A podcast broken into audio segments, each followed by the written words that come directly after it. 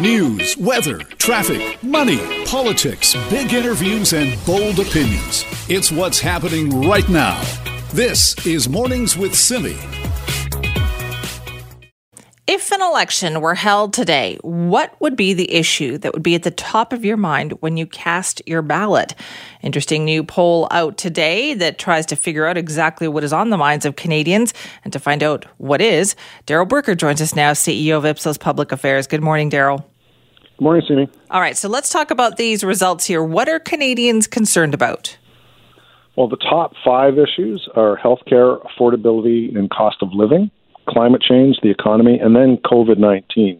And the surprising thing about that list is until a month ago, COVID-19 would absolutely be at the top of it. And with vaccinations and things starting to open back up, maybe prematurely, or maybe people are prematurely excited about all of this, it seems that the pandemic is moving into the rearview mirror, and those important issues from before are now finding their way back into public consciousness.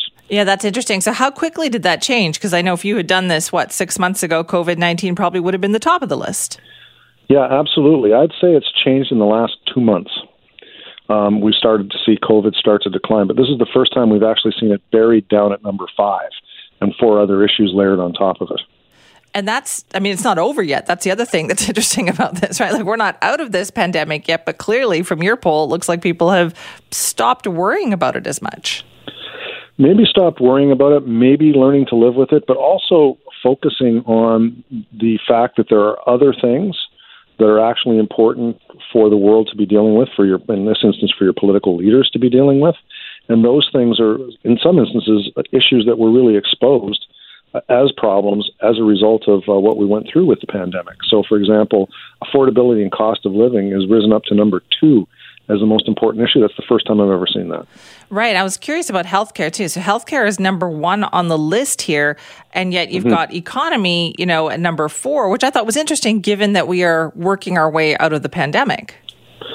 Right. So healthcare tends to be the perennial topper of the list. Looking at that issue moving back up to the top, I'm wondering if the character of the issue has changed. So, for example, things like long-term care and how that's been exposed as a result of what we've been dealing with the pandemic. So it may not just be a question of people worried in general about the future of healthcare, which this issue tends to be about. It may actually be getting more specific in terms of public concern. Right. And was it different depending on which party people said they supported? Absolutely. So if you're voting for the Conservative Party, you're concerned about all things economic. If you're interested in voting for the Liberal Party, you're probably more interested in issues like healthcare. And the NDP would be the issue that you, or the party that you would look at if you're looking at something, for example, like affordability and cost of living. Now, the interesting thing is, and when you take a look at all of this, is that you would expect that the issue that should be driving the campaign, which is pandemic response, no longer seems to be driving what's going on. It's the only one on which the Liberal Party really dominates, the other one being healthcare, which tends to be a bit of a nonpartisan type issue because nobody really feels anybody's got a great solution on healthcare. But, you know, the Tories have clearly defined themselves as the party on the economy, the NDP clearly on the issue of affordability and cost of living, but the Liberals are attached to an issue that's declining in terms of public importance. Interesting. So do you think then this is going to impact how the election goes? I mean, if you're seeing that trend, that could really change things. Exactly. And assume the parties are seeing everything that I'm talking to you about today. They're doing more extensive polling than anybody is on this. So you can really see how the different parties will be able to campaign during the course of the next few months. So, for example, the Liberal Party will probably want to talk a lot more about its response to the pandemic, but it's going to have to work out something more effective on the economy because the Conservatives have an 8-point lead on that. Affordability and cost of living, you know, second most important issue in this poll. If the NDP is better positioned on that than the Liberal Party is, the Liberal Party's got some issues. No kidding. All right, Daryl, thank you so much for that. My pleasure. Thanks. Appreciate your time this morning. Daryl Bricker is the CEO of Ipsos Public Affairs, and they've got a poll out this morning that essentially asked you if an election were held today, what would be the issue at top of mind for you? And they found number 1 was healthcare, then affordability, climate change, the economy, and then COVID-19, which is quite a difference. So essentially things have reverted more to the way they were about 2 years ago, right? In the fall of 2019, these are the big issue. Well, COVID-19 wasn't on that list then, but healthcare affordability, climate change, economy, those were all kind of grouped up there. COVID-19 has kind of fallen down the list there.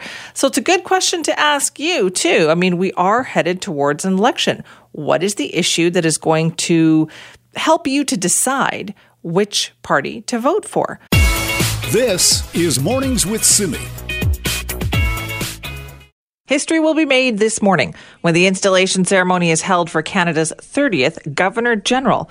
Mary Simon will be the country's first Indigenous person to hold the position, but thanks to the pandemic, the installation ceremony won't be with all that usual pomp and circumstance. So let's find out what it will look like. Joining us now is Global National Correspondent Mike Armstrong. Good morning, Mike. Good morning. Okay, so what is this going to look like today? Yeah, it's going to be what we're used to, just pared down a little. Literally only 44 people instead of 700 to 800 people packed into the Senate chambers. And you know, you're going to have the Prime Minister, the Speaker, four cabinet ministers, and then one MP from the NDP, one from the Conservative. Instead of having all the senators there and most of the MPs, much smaller. The other difference we're expecting today is sort of a much more Indigenous flavor to this event. Right away, we're going to have a drumming circle. There's going to be a welcome by an Algonquin. At the end, the procession out of the Senate chambers will be made behind a drummer, a traditional Inuit drummer. So that's sort of the big change. And the other thing that Heritage Canada has been telling us is all of the safety protocols will be followed as far as distancing, wearing masks throughout the ceremony, and hand sanitizer and all of that. Right. I understand they're also asking people not to line the streets. I'm sure a lot of Canadians would like to come out and see this kind of history-making day, but they're asking people not to do that. Yeah, the Governor General herself, Governor General Designate, has said, please watch it at home instead.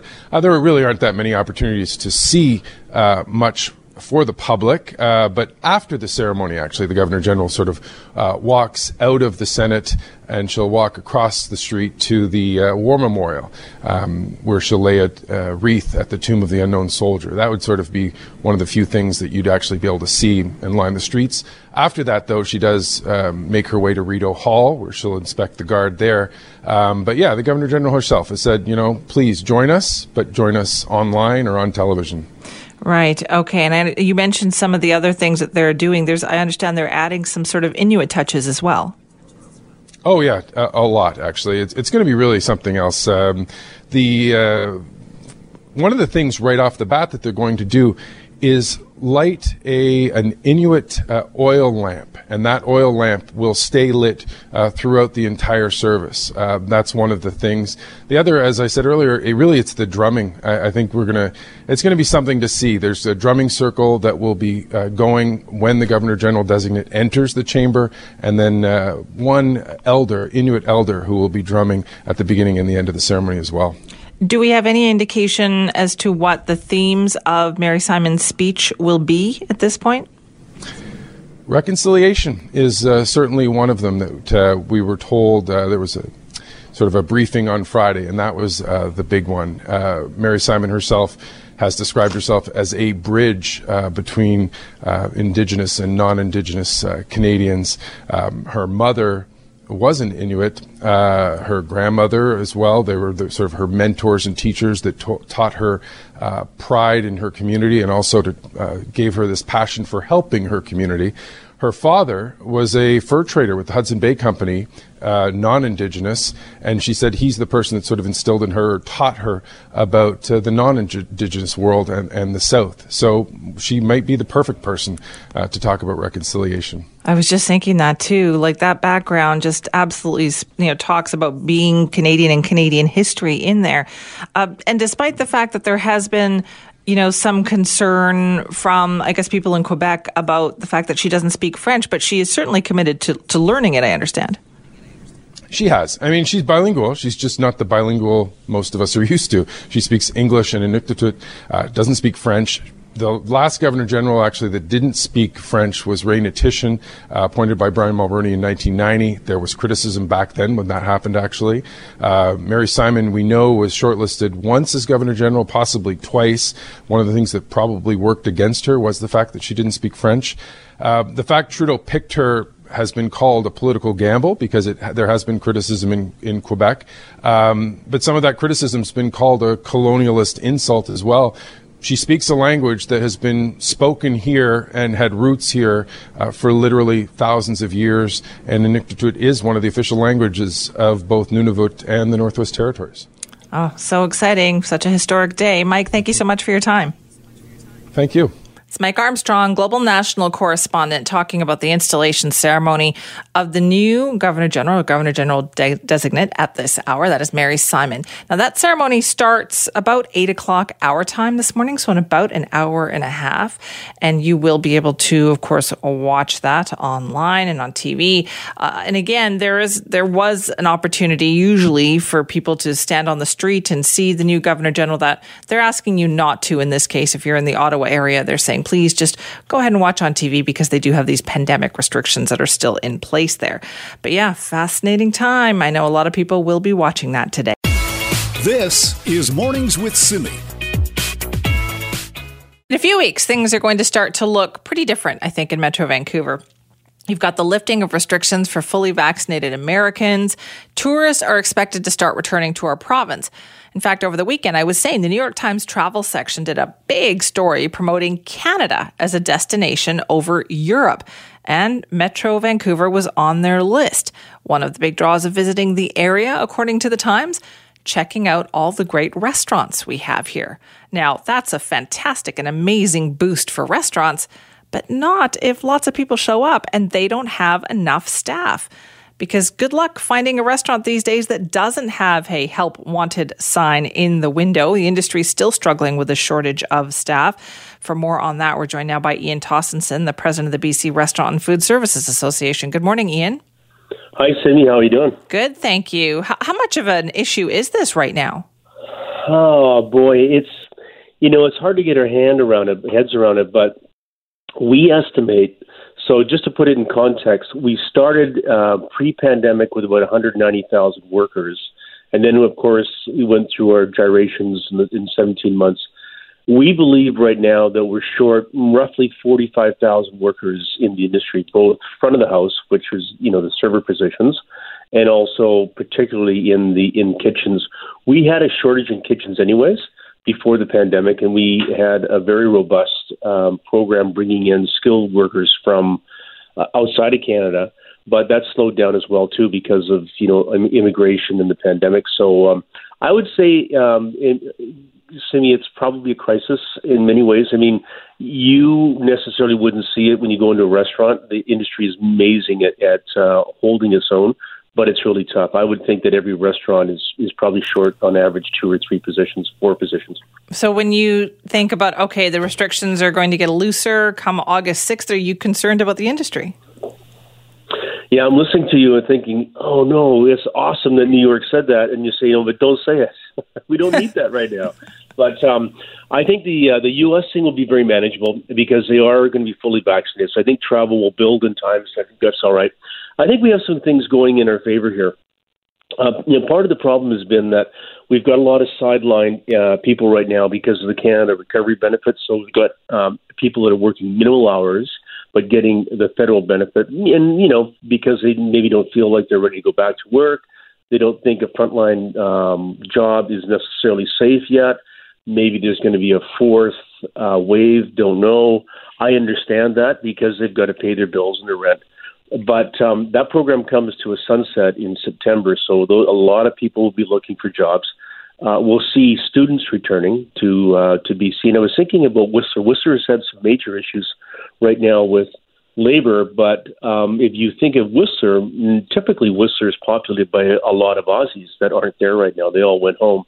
So as this returns to normal, I would say that September, October, November, we'll start to see the pressure coming off. In the meantime, you've got owners and staff working extended hours. I was at, if you don't mind me saying, Dario's restaurant the other day, And they've been in business for 40 years, and beautiful Italian restaurant and family. And the owner came out, one of the owners, and she said, I said, where's your husband? She goes, he's in the kitchen cooking. And he's cooking 6 days a week. They can't get any cooks.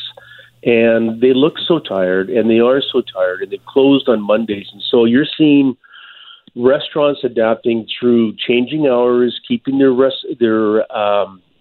menus a little bit simplified, maybe closing the odd day, just doing things to really kind of keep it simple to execute. Yeah. I mean, we are so fortunate to be back. And, you know, unfortunately or fortunately, because we were the hardest hit, we're faced with the strongest rebound, and that's where the demand for workers is so strong. Right. I've noticed that too, though. You made an interesting point there about, you know, restaurants are used to being open as, you know, 7 days a week and all day long, and that's just not the case anymore, right? And I feel like restaurants are going to have to be more realistic about when they can be open. Yeah, absolutely. And, you know, they're looking at, you know, at productivity. You know, we certainly, you know, want to become the employers of choice. So for anybody that's thinking about going to get a restaurant job, go do it. It's a lot of fun. I was just reading some Indeed ads for restaurants, and it's really interesting to see this restaurant. I worked there, a lot of fun. I learned a lot. So there's a great life experience, but we're starting to see now businesses starting to do predictive schedules. So if Simi works in my restaurant, you'll know that each week you work these shifts. And you can plan your childcare or whatever else you need around that, as opposed to me calling you, with 2 hours notice. More perks, more benefits, more training, and more work-life balance. And so I think that, you know, as we institute that, the wages in restaurant, you mentioned that before the 7 o'clock news, Simi, you know, the average server is probably making in a busy restaurant $35 to $40 an hour. That's with tips. So they're coming off of a minimum wage plus tips. They share part of their tips into a tip pool, which means that the people in the kitchen are probably making, you know, $18 to $25 an hour themselves. So, you know, the perception that it's low paying used to be the case in our industry, but no longer. There's some very good opportunity to make some good money in a restaurant as well, too. Right. But it feels like the line cook, like the cook, the chef, those jobs back in the kitchen are the ones that I was reading the Indeed ads, too. And it seemed to me there were a lot of line cook ads there. Oh, unbelievable. We brought in 1,000 skilled workers pre-pandemic, and our immigration consultant, who I love, and he's lined up. I mean, we've got orders for 1,000 or 1,500 people, and we can't get them in for probably 6 months. But these are wonderful, experienced people, and it's part of the immigration plan in Canada, that are coming here to get work experience. So they stay with that employer for 2 years. They work so well. And they become Canadian citizens, because if you look at Canada's population, the only way that this economy grows is through immigration. It's not a bad word. It's a great word, but it's been slowed. So countries that we recruit from, like the Middle East and India, a lot of the embassies there are slow in processing just because of the pandemic. But that's starting to come back online. And we'll also start to see foreign students coming back, which was another form of labor for restaurants. So it's a timing issue. And I think that, you know, any of your listeners, Simi, just be a little patient with us if we're a little bit slow, or, you know, I've been to restaurants that I love that went, what, they're closed. That's going to be like that for the next several months until we continue to get our confidence and our feet in the ground. Right. So if somebody is looking for a job, then what kind of pay can they expect, Ian? Well, I mean, minimum wage, that's a starting point. But there'll be the gratuities on top of that, and that's where it gets interesting. So if you're a server, if you're working in front of a restaurant, first-time job, you're going to get minimum wage. If you're a server with some experience, you're going to get, you know, minimum wage plus, you know, tips, which could get you anywhere, say, from $25 to $40 an hour. And the same thing in the kitchens is probably up to $25 an hour, including tips. So it's pretty good. And I would also say, you know, employers have ads on Indeed, but they're going nowhere. No one's getting any, absolutely no applications at all. So I would just put a nice shirt on and go down and visit your favorite restaurant that you like in your neighborhood, knock on the door and say, I'd like to work for you. I'd like to get some experience. I'd like to do this for a period of time. And I guarantee you're probably going to get a job, and you're going to really enjoy it. You know what? That's actually really good advice. I know somebody who did exactly that. Thank you so much for your time this morning, Ian. Okay, Cindy, talk to you soon. All right, that's Ian Tostenson, president of the BC Restaurant and Food Services Association. We are talking about jobs this morning because they are available, especially in the hospitality industry. You've got restaurants looking for people, and you've got the hotel industry definitely looking for people. We are just weeks away from more tourists showing up here now that, American fully vaccinated tourists can come to Canada for non-essential travel starting August the 6th. Where are they all going to stay? How can hotels get up to staff? What jobs are available out there? Joining us now for more on that is Walt Judas, CEO of the Tourism Association of BC. Good morning, Walt. Good morning, Simi. Are we expecting an influx of people post August 6th? Well, we're certainly hoping so. We expect that people are anxious to travel back to British Columbia, back to Canada, and we're looking forward to welcoming people, particularly from our neighbors to the south. But of course, we're already seeing much travel around the province and within the province from people from within British Columbia and other parts of Canada as well. Right, but we're already kind of running short staff, aren't we? How are the hotels ramping up in terms of employment? Well, they're desperately looking for people, as we know. And in fact, some hotels can't open all of the available rooms simply because they don't have enough people available to service them. But I think they're all doing the best they can. And we're certainly trying to talk to guests about tempering their expectations. In fact, I was in Kelowna recently and staying at a local hotel. And when we checked in, they said, look, you won't receive any room service until day 4, and that was okay with us. In fact, we didn't ask for any room service the entire time that we were there, and we understood the predicament that they're in, but the hotels are all doing their best, as are other operators. We were also in Princeton having lunch at a local restaurant, and it took a long time to get service and to get our food, but we understood they were short-staffed, and those that were working their tails off. Is that something we're all just going to have to get used to, Walt? That, especially the room service issue, because I've been reading about this, that could be a permanent thing post-pandemic. Yeah, and that's not a bad thing either. It's not necessary for people to be changing sheets every night. And, you think of the energy and the time that consumes and the cost, et cetera. That might be a permanent thing, and certainly at some hotels they have implemented that already. But as I say, it's not a bad thing, and perhaps that's what we need to expect in future. And hopefully people will accept that. I think it's entirely doable. And as I said before, we need to temper our expectations when we visit a tourism establishment in the days ahead. Right. What about some of the attractions? Are they up and running? Are they ready to go if tourists start showing up again? Yeah, they are. And in fact, all the way along in anticipation of things opening up, they've been recruiting personnel and certainly brought some of their existing staff that were furloughed or sidelined back.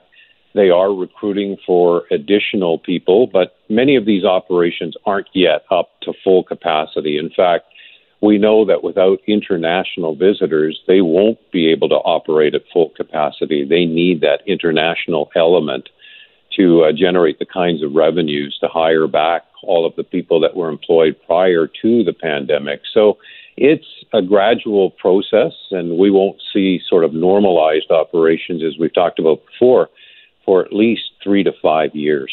3 to 5 years, wow, because we've got tourists starting to arrive next month. We do, but again, that's limited volume, and we have major segments of the visitor economy that still really aren't open. We don't have crews. The meetings and events sector will take a long time to ramp back up. Festivals and events, sporting events, things that people are coming into town for will take a while before we see, again, full capacity. So it'll be a gradual process. Hopefully it'll happen sooner than later, but the anticipation is we won't see the pre-pandemic numbers until 2024, 25, or perhaps even later than that. Wow. So, Walt, if people are thinking about getting into this industry, if they're thinking about looking for a job there, what area should they look in? What is the most area that needs the jobs the most right now?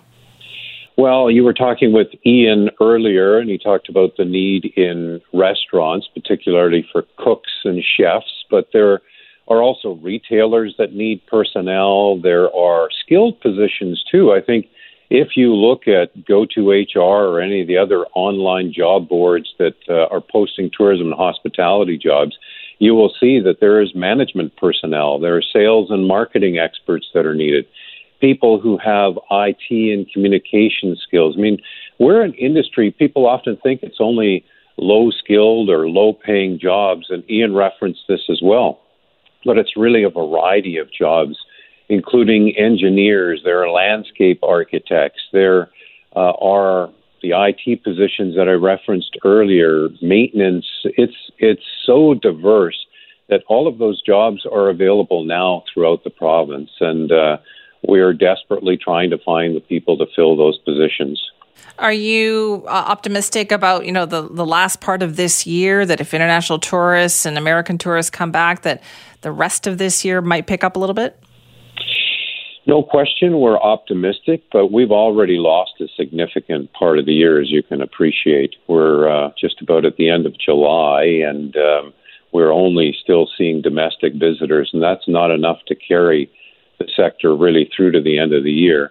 Really depends on how many people are going to visit from places like the United States, and until we see further international visitation and some of the sectors opening up fully, that's when we'll start to see a recovery. But I suspect that for a lot of operators, this year will again remain difficult. And what we've seen so far in terms of visitation is not enough to sustain them. And some, in fact, have not bothered to even open at all. There are many in the adventure tourism side where their guests are almost exclusively international. And with the uncertainty about when borders would reopen, many of those guests have canceled or gone elsewhere or stayed at home. So it's not enough yet to save the sector, but it will certainly help, no question. All right. Walt, thanks so much for your time. Thank you, Simi. Walt Judas is the CEO of the Tourism Association of BC. Yeah, there's still a lot of trouble. They are struggling to fill those jobs. The job board that Walt mentioned there is go2hr.ca.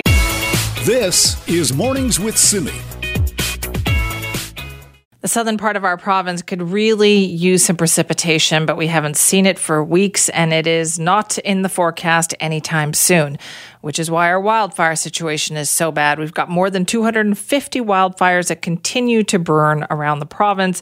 But how is the growth going? Are we able to fight back on some of these? We've got about 4,400 people under evacuation orders right now, but you've got another couple of thousand who remain on evacuation alert. So let's find out what the fire situation is like right now. Joining us is Noel Kakula, who's a fire information officer for BC Wildfire Service. Noel, thank you for being here. Thanks for having me. So where are the areas of concern today? The southern half of the province. That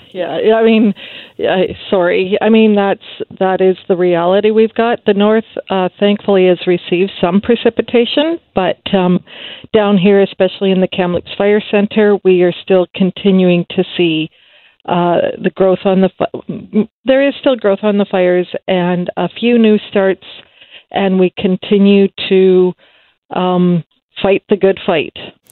Is there some fires of concern in particular areas? Like, which ones are you really keeping an eye on? Well, of course, we've got our wildfires of note pages. I think we've got 17, if I remember correctly, on that. So those are our high-profile ones. And those all stem around the triaging piece of it. When we hear of a new incident, we base it on a priority of a triage with people, with life, property, critical infrastructure, and then resources. So that's how we prioritize where we are, you know, our high priority sites or fires are. And so it's always, we've got many that have a lot of homes on at risk, hence all those evacuation orders and alerts that are in effect. Okay, and what's the Isoya situation like? It It was starting to. We saw some activity on it. Actually, we saw activity on a lot of our fires yesterday. There was a bit of a wind, and so we are seeing minimal growth. We are seeing, but at night especially, you do see the flames and the fires look especially threatening at nighttime. Okay, so still nothing that is kind of substantially under control. So, do you see anything changing soon? Like, what's the wind situation like for the next couple of days? Yeah, we all have our fingers crossed that the wind will stay minimal, but Mother Nature just in itself, with the valleys, you know, the Lytton Valley, the bottom end of the Tremont Fire. We've got, and especially in the Okanagan, the winds with the valleys, they are always a factor that we are monitoring. But we still, like you said, there's no precipitation in the forecast. So we will keep working at it. And thankfully, we've got incoming resources from our partnering agencies. So that's been a nice to have that extra resource coming in. Yeah, what kind of resources? The firefighters and from various agencies and locations. So we continue to utilize those agencies. We continue to work with our industry reps with their heavy equipment, and we just we're going to keep working with all our our partners and keep looking for those resources. Okay, so then, Noel, for now, it sounds like it is a holding pattern. Yeah, that makes me nervous to say that, but yes, that we. You want to knock wood, right?